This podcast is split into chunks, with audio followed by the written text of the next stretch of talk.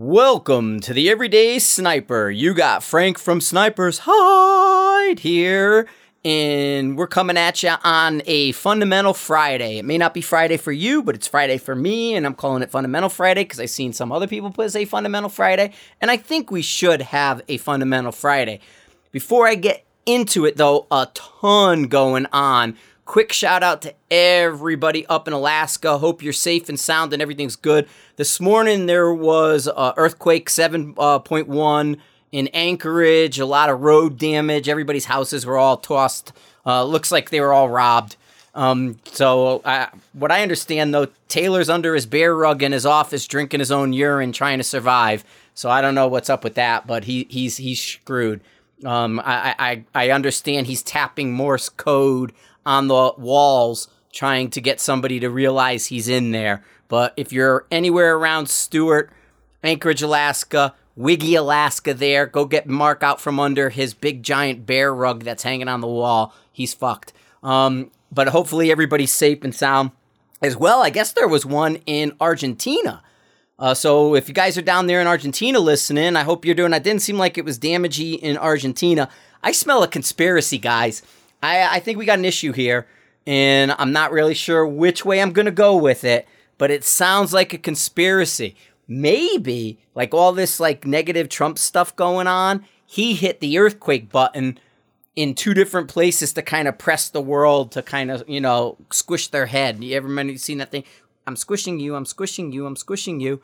So we got that going on. I stopped by Mile High Shooting yesterday and I actually picked up that TL3 barreled action that Adam had the guys spin up for me. Um, this is going in the MDT, yeah, MDT ACC chassis. It's nice. It's uh matches up really well because this MDT chassis is sort of that silver gray color that they have going on. And we did the Bighorn barreled action. I needed something that didn't have the recoil lug issues and that I can move around easily. So I put the bighorn together, um, the TL3, and that's going to drop right in. I got that all worked on. I also spun up the OSS uh, brake on it because I'm going to run the OSS suppressor. OSS suppressor has that similar color um, that almost matches this entire package. And I, I just I started playing with the OSS suppressors. I'm really digging what they're doing. I may put one of them on this Valkyrie. I'm going to pull the brake off the Valkyrie, the JP, and I'm going to run a, suppressor on it. I may just run the OSSs right now, but uh, talked to Randy yesterday at Mile High. We were sitting down, having a little conversation, had a nice little bagel with him over there. And I guess Mile High is picking up some OSS suppressors, so you'll be able to get your suppressor fixed through Mile High and OSS. I got three of them now here that they sent, and I'm kind of a fan of them. I really like what I'm looking at. And in just the quick time I went out with the one rifle, I got to move it around. Um, with that 308, there was something issue, uh, something going on with it, so I got to move that back over to uh, a different rifle. But that was part of what I was doing was playing with all this. I'm confused whether or not I want to load in all those weights right away with that MDT chassis or what. I also like their vertical grip. They they included their new vertical grip and it moves forward and back. It's not a lot of movement. It's probably just shy of a half inch or so. But for hand placement, this MDT chassis has a lot of really good features like that. It has that hand placement. When we're talking fundamentals, we're talking getting your 90 degree trigger finger. We're, we're talking about your cheek weld and all these things. And I'm going to get into a little bit of fundamental stuff for Fundamental Friday in a minute. But with this chassis, I like what they did with their grip. You can go either way. There's sort of a little bracket. So you can either put on some Magpul style grip or something to that effect. You know, whatever grip you like, you can mount. Or you can remove that one screw, put on this bracket they have with a longer screw, and then mount their vertical grip, and that has that movement forward and back. I combine this. I actually had a um a Speer Cadex DX2 trigger here, and I put that trigger on um right now and that trigger has that movable shoe as well, so I can line up both the trigger shoe and the grip distance from the shoe to try to really nail down that fundamental. You could float the thumb on the ledge, you could do whatever you want, and I like their ledge isn't too big. It's enough to let you know there's a ledge there, but it's not like so far out that it knocks your hand out of, out of position a little bit. Also, looking at this rear, uh, the buttstock part of this, the the function, the features, the movement, butt plate up, down, left, right, real simple, locking, out, forward, you know what I mean? It comes in and out. Cheek piece, up, down, left, right. You got movement in that cheek as well. So again, marksmanship, fundamentals, setting the rifle up to the shooter for comfort. Now, you could set it up neutral, but you can find a happier neutral for you versus setting up the rifle strictly left handed or right handed. But if you're one of those guys who really never sees themselves going to shoot in one of those other ways, support side kind of thing, you can set this rifle up perfect for you in, in your positions and things that you're doing. The adjustability is, is really something to crow about with this MDT ACC, and then combine it with the weight system. Well, weight system number one can go inside the, the um the channel of the fore end, or you have the M lock ones that can go on the outside to even increase the weight more. So you got options, man. You got options going on. But I got this barreled action TL3. It matches up that uh, you know, that that DLC coating, that silver kind of coating with a little black accents to it. Uh, Mile High knocked it out quick, man. I think I just mentioned this the other day, and, and I think they did it in 10 days. You know, they don't screw around there honestly, I want to go in that direction just for a second before I jump into fundamentals. We got plenty of time here, and I talk fast. I talk so fast? But um, coffee, man, a lot of coffee, coffee. But anyway, um, what uh, what I uh, I don't even know where I was going with that. But oh, with barreled actions, if you're a company out there and you're looking to jump into this, to me, having barreled actions on the shelf is not a bad idea. Figure out the most popular profiles, the most popular calibers, go with some neutral colors. Uh, I mean, you know, this really kind of makes it so easy. I mean, I have chassis, there's so many chassis out there, you're going to drop it in. You don't really almost need that extra added expense of customizing. So it's like, hey, go build me a barreled action. I save a little money, I get bare bones, whatever I need bring it back here, and then I just drop it in whatever friggin' stock or chassis I need to drop it in. And and and to me, that works out so dang well. Uh, I'm I'm totally psyched. In in funny because I picked this up, like I said yesterday. I got the call today from Josh Kuntz, and the Hancock from earlier in the nucleus and all that stuff, the Hancock that he's building, that's done, and he shipped out my Hancock today. So I have a Hancock rifle, one of the production rifles that are legal for PRS and all that. That's a sub $2,000 uh, semi custom production from Josh Kuntz, Patriot Valley Arms. And I talked to him at SHOT Show, and I was in no hurry, making sure the nucleus stuff was all dealt with, everything was good. Uh, there's actually some big threads on both the nucleus uh, action and the Hancock builds and the stuff from Josh at Patriot Valley but I got a complete off the shelf kit that he sells to everybody else. It's not anything crazy, it's not anything nuts. But the funny thing, and I almost forgot I did this because I did it back at SHOT Show, is it's coming in 6BR. so I got this Hancock coming in 6BR. And um, it's cool because I have that 6BR ammo that I had talked about in other podcasts with Adams and all that. I'm not going to do the BRA, BRX. I just got straight 6BR. Mile High has the inserts from uh, Dan Hansen, hard gear, HRD gear, to do the 6BR out of the AICS magazines. So boom, I'm golden. I can go into Mile High. I can get the uh, the mag upgrade kit. I got two cases of 6BR ammo here no problem. All uh, factory Lapua. I think I have a heavy and a light load. I think there's like a 95. I don't. It's been eight. I've had these since 2001. These are old, old wooden case Lapua. that I'd gotten. I think I told you the story where we did the Ghost Dancer project for Sniper's Hide back in 2000, 2001. We built Savage 260 F class rifle tactical crossover. They were 260s. Uh, McMillan A5 stock. We did the when, when we worked with McMillan and did the first A5 stock through Sniper's Hide.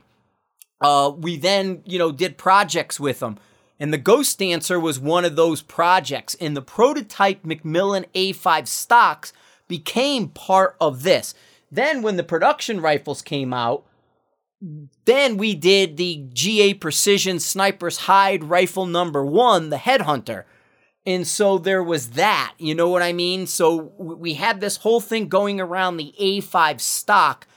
And we did this Ghost Dancer project. And I ended up, when I was done, I wasn't really sure what I felt like going to the F class match. I was brand new. I hadn't seen any of this. We did a week long Spirit of America F class match.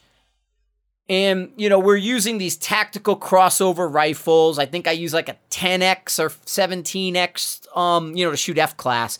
US Optics tactical scope with a big ass thick mil dot reticle. It wasn't even like a, any fancy reticle. It was like a P3 and we shot this Spirit of America, six day, Raton, the whole thing. And we were shooting 260. Now, when we did this project, and it was kind of Greg's idea, and then Danny Dark Eagle, uh, Danny Shumway, uh, young kid, he was 15, 16 at the time. He ended up passing away when he was 18 in a motorcycle accident. And his dad, uh, Dan Shumway, Dark Eagle, does a lot of stuff in upstate New York. Great gunsmith, you know, just doing wonderful things in upstate New York. He made a lot of those aftermarket Savage magazines and still does. Makes the better Savage magazine.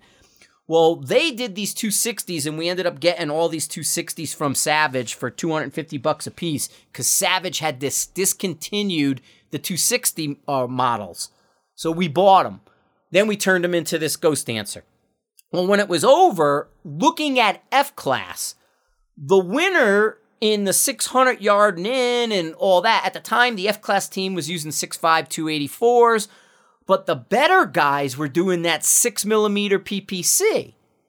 So, you know, it was like there was a bit of discussion going on with these 6 millimeters in F class, and that was starting to come up and get popular. Especially the 600 yard and in F class was dominated by 6 millimeter PPC and that stuff.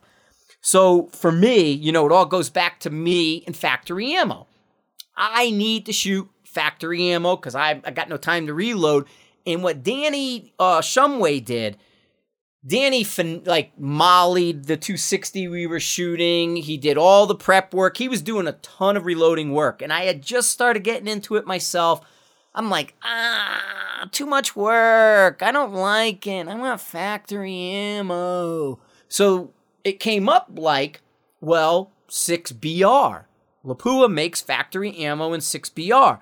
So I sent the rifle to GA Precision, George Gardner, and we turned that 260 into a 6BR single shot Savage. Remove the barrel nut, so it's a Savage with no barrel nut. We did all this like tricked out work, but we used the same A5 stock and a bunch of other stuff. And I w- there wasn't a lot of info beyond the F class, and I'm like, eh, it didn't feed into magazine. I'm not using it because now, you know, jump forward a couple years, and we went to from the Headhunter to the Harbinger, Badger bottom metal, and we have, um, you know, magazine fed rifles now. So that got shelved, and I hadn't touched that thing since probably 2001, 2002. But I had the ammo. So now Josh did the Hancock Nucleus Patriot Valley rifle, and I have it in 6BR. So I can I can go I can go shoot with Adam, man. Keep time with Adam. That that'll be a fun little project to play with. I'm I'm gonna do uh, um what do you get out of the box? Open it up, review of the production Hancock because it is. I mean, I don't know how it still works. I don't even know if there is a production class in PRS next year. I don't know how any of that seems like it's a it's a it never took off very well. Um, but it is was okay for production class rifle if you're going to compete. So that that was one of the things that um, we did. So lots going on, a lot of stuff coming in. Also, quick shout out to um, Chaz, Charles Bayless up there. He sent me his taffy bag. And I had said to you guys, I, you know, the bags, the bags, the bags. You got the game changer, you got the Saracen, you got the Warhorse stuff, you got the tactical udders, you got the fortune cookie, you know, there's all these bags. And I when when I had first gotten the the um the Saracen, I commented how big and heavy they are, and the game changer's heavy too. You know, we're looking at a six, seven pound bag to carry around. Now, when you're only walking five feet up to a barricade and you throw it on and you do that, seven pounds is no big deal. You just go throw it back in your ruck and you're only walking from yard line to yard, you know, easy. So when I had said to Chaz, I was like, man, dude, why don't we make these smaller? Why do we got to make such big ass bags? I mean, our, our forearm isn't that wide. We just need to go a little bit beyond that. We, yeah, we want some heft to it and some weight and to get rid of what we're trying to solve is hard to hard contact. And to me, if you look at it, with the the the the sort of wedge, um, I don't know what you would call it, sort of that angle cut in the middle of some of these bags. One of the reasons, and and uh, dude, it's just personal opinion, it's not a slam. I, I use them both, and I'm gonna come around again, but relax. I like the way the legs on the warhorse bags will lay flat and open up. And I kind of felt with certain barricades in certain places, you'd almost put the game changer upside down or sideways because when you take those two lower ends and you lay them flat, you get that weird pinch in the middle and it creates this bulge, fold. I don't know how you would describe it, but it kind of creates this weird little thing to me. And I was always like, oh, that's, and it's, it's just perception. I, I'm sure it does nothing.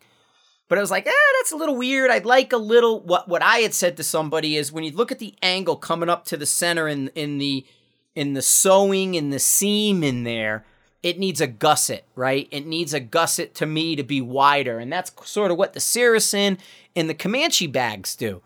So I think they're gusseted a little bit better and they lay flat. And I like them to me, they, they give me that like back on the other side of the decimal point, other side of the decimal point advantage. Okay, so then again, seven pound bags. I said, how about a smaller bag? So we end up with the Comanche. Smaller, it's it's like half the size of the Saracen. I used it, shot it at Gunwerks. I think it went really, really well. I, I liked it without having to carry the extra weight. In fact, it's pretty funny because I wasn't quite sure how much walking we were going to have to do on that second day of Gunwerks because I knew the second day was a field match. So I carried the Comanche and not the Saracen. I carried the small one. Now, fast forward again.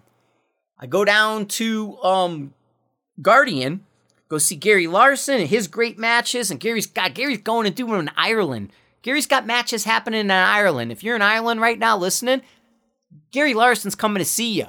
Luck of the Irish, man. He's all about it. Give him a four leaf clover. Tell Gary thanks. Nice Irish boy and and, and make sure that you, you, you go visit Gary at his uh, Ireland match if it didn't happen already. Hopefully it didn't. I'm not missing the game there. But anyway, so then I go to the Guardian match and I meet Clifton Reasoner from Game Changer. And I sit with him. I'm with Billy and Maxine Nix.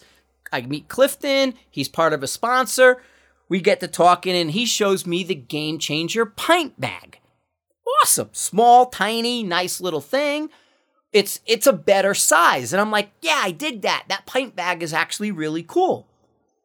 And so we're now seeing these bigger bags start to trend down start to get a little smaller. And what um what chaz did on this uh this taffy bag and taffy i guess is an australian horse from world war one. He does all these horses names.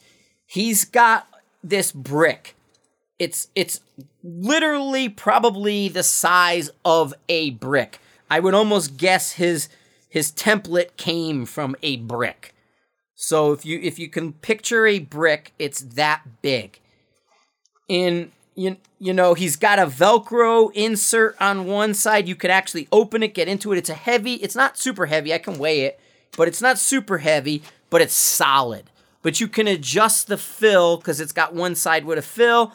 He's got like a carabiner on each end, like a little tab carabiner, and then he's got the it looks like arm straps. Adam was funny. He's like, I'm gonna put it on my elbow and use it like an elbow pad because it almost looks like it's meant for your arm to slip in, but it's meant for it's got small half inch, three quarter inch straps. Um, that Velcro, right, and that goes on your forearm. Uh, you know, your hand guard, forearm, whatever you want to call it, and you'll attach it to the rifle, and then you can sit it down and put it now heart to heart contact. The top and the bottom are non skid, that sort of rubbery non skid that guys use. Really well made bag, really nice. I'm digging on it, and, and so I picked that up at Mile High 2 yesterday. And uh, again, all good stuff, all great bags.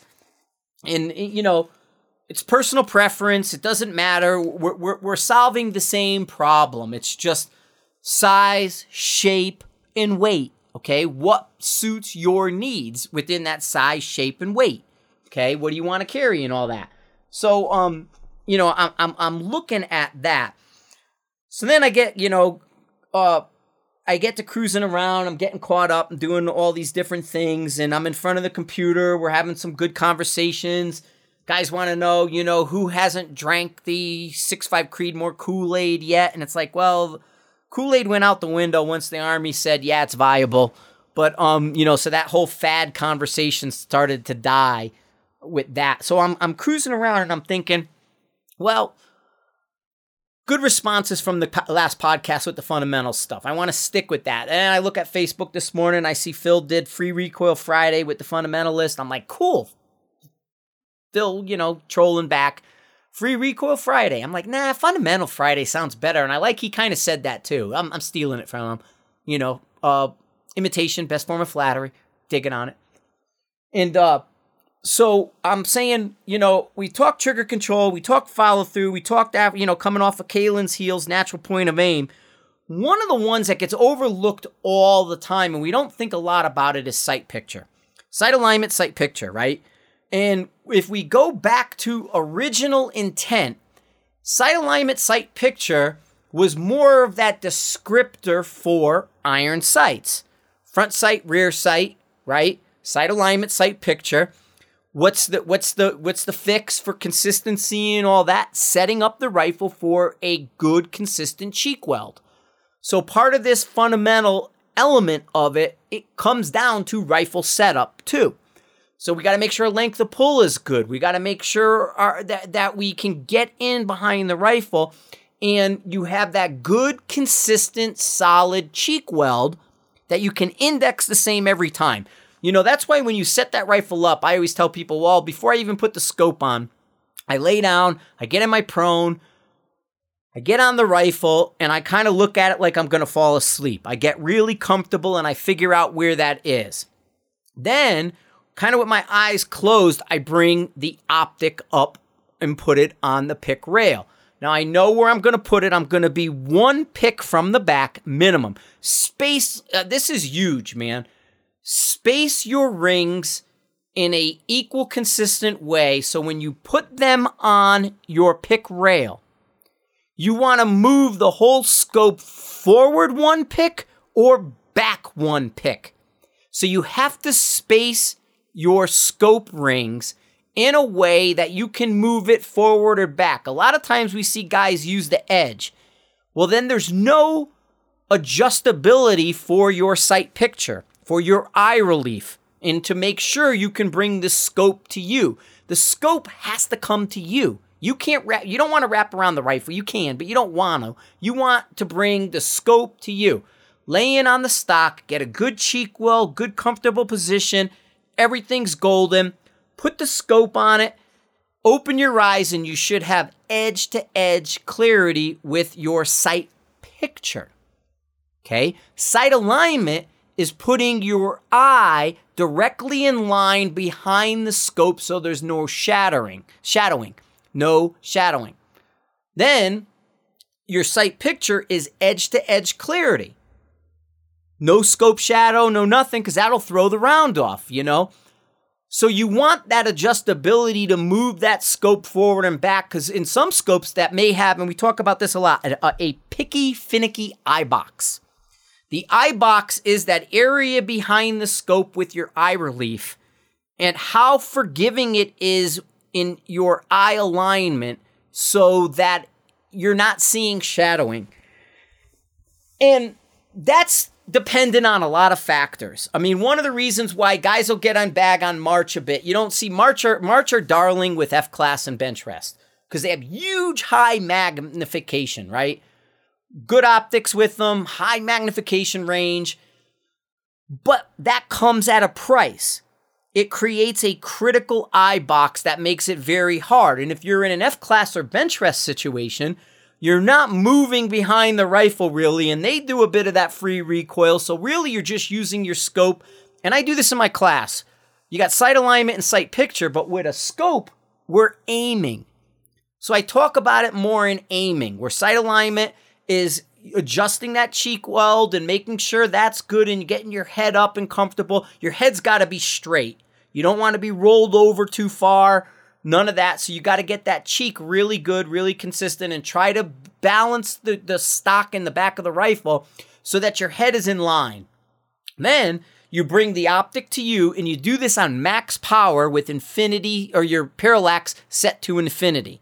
Parallax to infinity, max power on the scope. Because max power has the most critical, smallest, shortest eye relief. Okay and then you bring that to you, and without compromising that cheek, you got to glue your friggin' face to that stock. And without compromising that cheek, you want to make sure that you got good edge to edge sight picture. All right?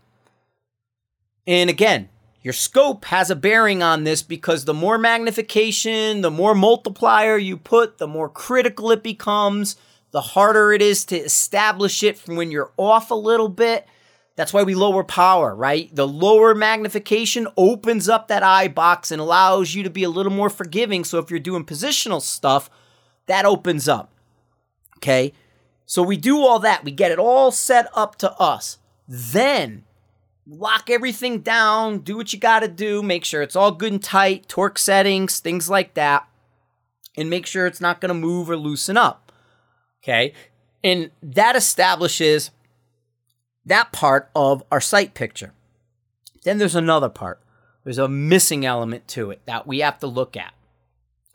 So now, when you look at a shooter, a new shooter especially, new guy, comes to a class, we do the eval and all this, the thought process becomes okay, my target's that way. They don't know natural point of aim, so they haven't played with that and they don't set it up. We talked about natural point of aim in the in the previous podcast, 117 before. So now they don't know that. They don't they haven't taken a class yet. They don't know natural point of aim. So they say target's down there. And they look through their scope and they point the reticle at the target. Then they start going through mental checklists. See if you do this. Think about it. And now they're really not looking at the target anymore. They start looking at all these other things around them mentally, subconsciously, with their brain. So they'll line up the reticle. Then they say, well, my breathing. Breathing's a fundamental. What do I got to do with my breathing? And they're up and down and breathing. And they go, I got to take a big deep breath. I got to let it halfway out. Hold it break the shot. So now their brain subconsciously is looking at their chest because you're thinking about your breathing now. We don't ever think about our breathing except when people talk about shooting. Driving our car, banging a nail, banging your wife, uh, it doesn't even matter. Nobody thinks about breathing. We just do it. When we exert ourselves, we breathe heavier, then we relax and it goes back to normal. We got all these things going on. But when you start thinking about it, your brain is now looking at your chest. Okay? We need to take the breathing out of the equations. Two big balloons in our chest, heart in the middle, beating against them. You got to collapse on your skeletal section so you break at the bottom of your breathing cycle, right? That collapses on your skeletal structure, takes that diaphragm out of the equation, takes your lungs out. They're no longer bouncing against the heart, the whole thing. Balloons are out of the equation. So, But your brain is looking at that. Now you're going over and you go, okay, am I on the target? And you may see it drifted a little bit. You may see it's kind of where you need it. And you may go, oh, it's still touching the black. How close I need to be? Next thing you're thinking about is trigger control. Now I gotta press the trigger, right? I gotta press the trigger, which none of the new shooters do. Very few, unless they watch videos and stuff and paid attention to the fundamentals through our stuff. If you watch anybody else, they're like, bing, finger off, bing. They're booger flickers, right? Booger flick, booger flick. So, I mean, honestly, there's some of those videos out there I would have thrown away if I saw what I look like looking like that. It's like, you're the instructor and you look like that? Nah, that's not good. Anyway, so now they're thinking about their trigger. Their brain is looking at that and they're missing so much of what's going on with sight picture. They're not paying attention. We've kind of glossed over it. We we're looking but we don't see. Watch the reticle on the target. Cut the target into four equal pieces no matter what part of the reticle you're using. 100% of your focus goes to the reticle target relationship. Our body knows how to breathe. We know how to press a trigger. That's what dry fire's for. Repetitions, repetitions, repetitions to make it subconscious. Right? Focus to the target reticle relationship. Make sure it's where it needs to be and it's not drifting because of our press. If you do find as you're going through your press and the reticle's moving, you might have, a, have to adjust your trigger a little bit. Maybe get an aftermarket and bring it down. Don't bring it down so unsafe, but bring it down in a place where you're not pulling the rifle off target. 100% of your focus to the target reticle relationship let the finger do its job. Don't worry about your breathing. You just know you're going to break at the bottom. Bang. Watch the target. Follow the bullet to the target. Maintain focus. Follow through has two parts a physical part and a mental part.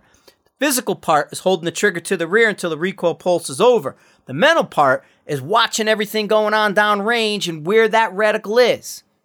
Look, look, See what's happening. Focus on what's happening. Put your mind to where the hit's gonna be.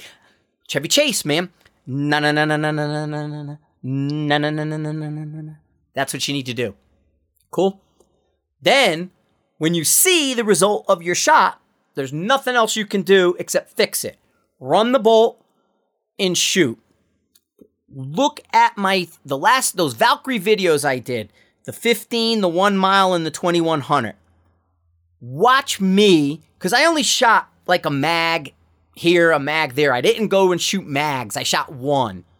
But watch me shoot those Valkyrie videos. I am on the trigger. I don't move. You see my hand in the exact same position as when the shot broke until I see the hit. And with the Valkyrie, with that like megasecond friggin' time of flight to a mile, I'm on that trigger a long ass time. Look at my group. Seven out of 10 hits, three for three at 2100. Watch what I look like in my form. I'm seeing it, I'm calling it, I'm paying attention to it. My focus never leaves that till I see the hit. I don't have to turn around and ask Brian, what I do. Now, yeah, something might move or it might be small or I might be out of my field of view. And I may have to say to the spotter, I didn't see it. What did you see? Part of it was like he was using with his bolt action, he had that Horus, that tremor. I actually would move because I had such a long time of flight. It's such a tiny bullet. The splash is not big, but it was there. I actually moved the Horus out of my way and got like to this four o'clock spot on the reticle to give me a clear field of view. I don't like the Horus. I'm not a Horus fan. In something shooting like the Valkyrie at 1500 one mile and two grand, it was in my way. I had to physically move it out of my way to see what I wanted to see. That's why I don't like it. Because in something so small, it does risk covering it up. And a lot of times, especially with us in wind, what we'll see is a delay. The Horus blocks the, the impact, but then you see the dirt as it blows away. So people think, oh, I hit on the right. Well, really, they hit on the left. The dirt blew behind the target, and you didn't see it till it appeared on the right. But because that reticle is blocking a lot of your view, you miss the, the, the nuances, you miss the tiny elements. And I found that happened to me with that 224. I moved the reticle out of my way. That's all I'm going to say. Not a fan. But watch my follow through, watch my head, watch what's going on. Understand, even at 2100, I saw my splashes. Sight picture, sight picture, sight picture. This also goes, and I include this as a fundamental. I include it in my discussion as a fundamental. I don't call it a fundamental, but I include it as part of the the completion. It's like an add on to follow through, calling your shot. Okay, back in the day, calling your shot. Coach slung up, check your natural point of aim. So when you rock on recoil and come back, guy's standing. He's going to shoot a 200 yard standing target, iron sights with his sling. Marine Corps, that's what I did. Had to qualify. 200 yards, M16A2, sling, iron sights. Standing shot, I fire, I re- recoil back, come back onto target because my natural point of aim is set up well. I recover my sight picture back on to make sure it's where it needs to be. And the coach, PMI, would say, Where were the sights when the shot broke? Target goes down. It's going to be coming back up with the spotter and the marker in it so we can see what happened but he'll say to me, What was your call? Where were your sights when the shot broke? My sights were right there, good, blah, blah, blah. I hit at this position. He goes, Okay, that's a windage call. Let's fix it. I hit off, low, something. That's a Frank problem. We need to fix that. Low left, low right. Maybe it's a trigger control, Frank problem. Okay, we got to fix you. We're not changing the sights. Some people, though, do adjust the sights to their error. Where in this case, I don't want to adjust the sights to the error because I'm working with a coach. I want to fix me before I start dialing in my bad shot. Now, fast forward. Boop. Time traveling Chinese. They land in the future. No more iron sights, no more slinged up shooting. I'm prone with a bipod and a scope. Look at the video.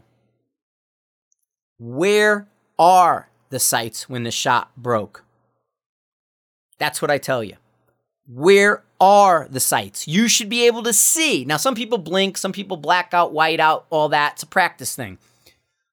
If you look at the videos, if you look at the low recoiling rounds, the muzzle brakes, the heavy bags, the ba- all the stuff, everything I talk about, pour it in a bucket and pour that bucket out. All that stuff is just sprawled out on the floor, right? Where are the sights? Because the video shows the rifles barely move. In Alaska, we do the demo with Mark, the recoil management demo with Mark's 338. He's still drinking his urine, guys. Go save him. So, anyway, we do a demo with Mark in the 338 and I hold my hand on his scope. Then, when he fires, I let people see the separation between the scope, the recoil, and my hand. It's less than three eighths of an inch. That's how little it's moving. Then it's coming right back on target. It's just flexing on his Elite Iron bipod and it comes right back on target. He doesn't even have to move to fire his next shot, and he still gets his hit. No correction as far as body position goes. Where are the sights when the shot broke? Put your brain into the present. Put your engages your mind. Reticle target relationship, sight picture, sight alignment, all those things come together. Think about it. Think about how your scope is set up. Think about how you mounted it. Are your rings in a place? Off season, guys, tear all that shit apart. Let's put it together right. move the scope forward a notch, back a notch. Okay? Line up so that way you get good edge to edge clarity, max power, right? White background, a wall, whatever the case you may be. When you address the rifle, don't hunt for that sight picture. If you're hunting forward, scope's got to come back. If you're hunting, pushing your neck back because it's too much on top of you, it's got to go forward. Okay? The cheeks, man, this MDT, the cheek piece has a slider for sight alignment. Okay? That's what that slider, even AIs have them. If you pull the cheek off an AI, there's an oblong notch under there so you can go left or right, so you can get your head straight, so you're not rolled over, and you can get your head in line behind your optic. Magic. It's about setting it up. Okay? It's your car. It's making sure your seat. Like I went I had to bring the car um one of the cars is off uh, is getting rid of it this month. So I had to go do a bunch of stuff with it today and I was waiting for this guy to show up. I went to the car wash and I had him detail the car this morning. Okay?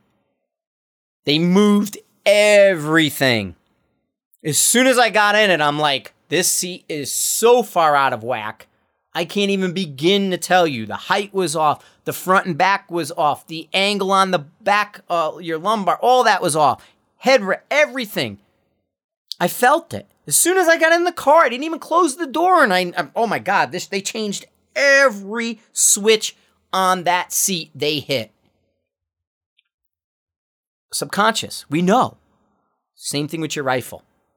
Sight alignment, sight picture, bring the optic to you, maintain that cheek weld. Because then when you go to these alternate positions, when you back your power, open up that field of view, and you're and you're compromised, maybe you're gonna free recoil it off a barricade and you're gonna stand to the side and all you're trying to do is look and line up the reticle on there, right? That's why you want to make sure all this stuff is set up well. Now, I don't recommend you doing that. I recommend you, you know, doing like what we've been talking about, where you kiss up just a little lighter, your cheek pushes down, it brings the muzzle up, and you do it that way. But that's why you set this stuff up. That's why understanding magnification on your scope. And please, please, please, please, please, please, guys, know the adjustments on your on your scopes. Okay? No, don't talk in clicks. Talk in the value you're using. Clicks are specific to that optic. So, if you talk in the unit of measurement, mils, MOA, right? then we all have a basis for communication. Hey, put a click on. Well, what if your scope is a half minute per click? What if you're an 05 tenths of, you know, a fifth of a mil? That one click means different things to different people. But if you say put a quarter on, put an eighth on, put a mil on, you know, a tenth of a mil on, whatever the case may be, right away you understand what I'm saying. Okay? Use the value, understand your scope, understand your reticle go to the manufacturer website, download the schematic for your reticle, laminate it, put it in your data book, put it in your rifle case so you know what those ticks and hash marks mean. Please understand the optic. And right now, if you have a scope sitting in your safe that you zeroed, but it's not doesn't say zero zero on windage and elevation, Windage and elevation read don't read zero zero, yet that rifle is zeroed. You're wrong. You are dead ass wrong. Okay? That's like some liberal shit right there. Zero your rifle, reset the turrets to zero zero. All this is part of sight picture. This is a fundamental thing, understanding how to adjust the sights on your rifle. A scope is a telescopic sight. It's not a spotter, it's a telescopic sight. Sights are used to adjust the impact. It's more about the adjustment of the impact than what you're looking through. Don't worry about the glass, the glass will take care of itself. Worry about having that scope in a condition that works. If you're military or LE, When you get up off that rifle, you return everything to zero zero, magnification goes all the way down. So when you're moving from point A to B, you're not moving on 25 power. You're moving on 3 or 5. So if some snapshot bullshit something comes up in your way, now you got an ACOG in front of you and not some 25 power toilet paper tube. Okay? Post shot, pre shot checklist. Return elevation to zero, return any windage to zero. Magnification goes all the way down. Think about that, okay? It's important that you guys get this stuff. Fundamental Frank. I'm preaching here, man. I feel like Jim Jones. I was trying to watch that Jim Jones shit last night. I feel like Jim Jones. We're all gonna drink the Kool-Aid. I got a I got a dragon fruit, power C, Gatorade, Vital Water. It's not Gatorade, it's Glassino. But I got a power C, man. That's some Kool-Aid right there. I'm drinking dragon fruit. If you want to be a dragon too, you got to get your shit in order right? That was somebody asked me. Who was it? Somebody asked me that. Um, I forgot where the hell I was. They wanted to know if I could be any animal, what I could be, and I told them a dragon, and it totally like blew their mind. They're like, if you could be in any animal, what would it be? I'm like a dragon, and I got claws and fire and wings and all this mystical powers. I'm a dragon. So, all right, guys. Hey, man, I'm gonna get together with Mike this weekend. We're gonna do some more of these casts. Thank you for listening. Thank you for sharing. Thank you for being part of the Everyday Sniper. Thank you for being on Sniper's Hide again and pushing those numbers way the hell up. I, I found it comical, man. I was like, oh my God, you know, all these guys, you know, oh, you're doing this, you're, you're making drama for for clicks. Like, they, they, they, any discussion I make, they don't like, it's clickbait. As if those 300 guys are making a difference. I was like, oh my god! Because I was looking at all this stuff today. Especially, I was looking at somebody's banner ad, and they just did a banner ad, and they wanted to know their stats, and like their banner ad like had you know a half a million views in the month, and it's it's like you guys aren't aren't, aren't making a dent in what I'm doing. I just find it funny, um, you know, going back and look at some of this stuff. Fundamentals, man, understand them, right? Natural point of aim sight picture, breathing, trigger control, follow through. Trigger control and follow through work together, right? You can't have one without the other. Then call your shot. Where are the sights? To engage your brain into that reticle. That's where the bullet's going to go. Follow it there. Na na na na na na na na na na na na. Again, guys, I hope you earthquake people are okay. Everybody's good. Hopefully, they'll get the roads fixed. We're already full of classes up in Alaska, man. They're done. Like if you didn't get in, you probably didn't get in. So, um, all right. Thank you, and I will talk to you guys soon.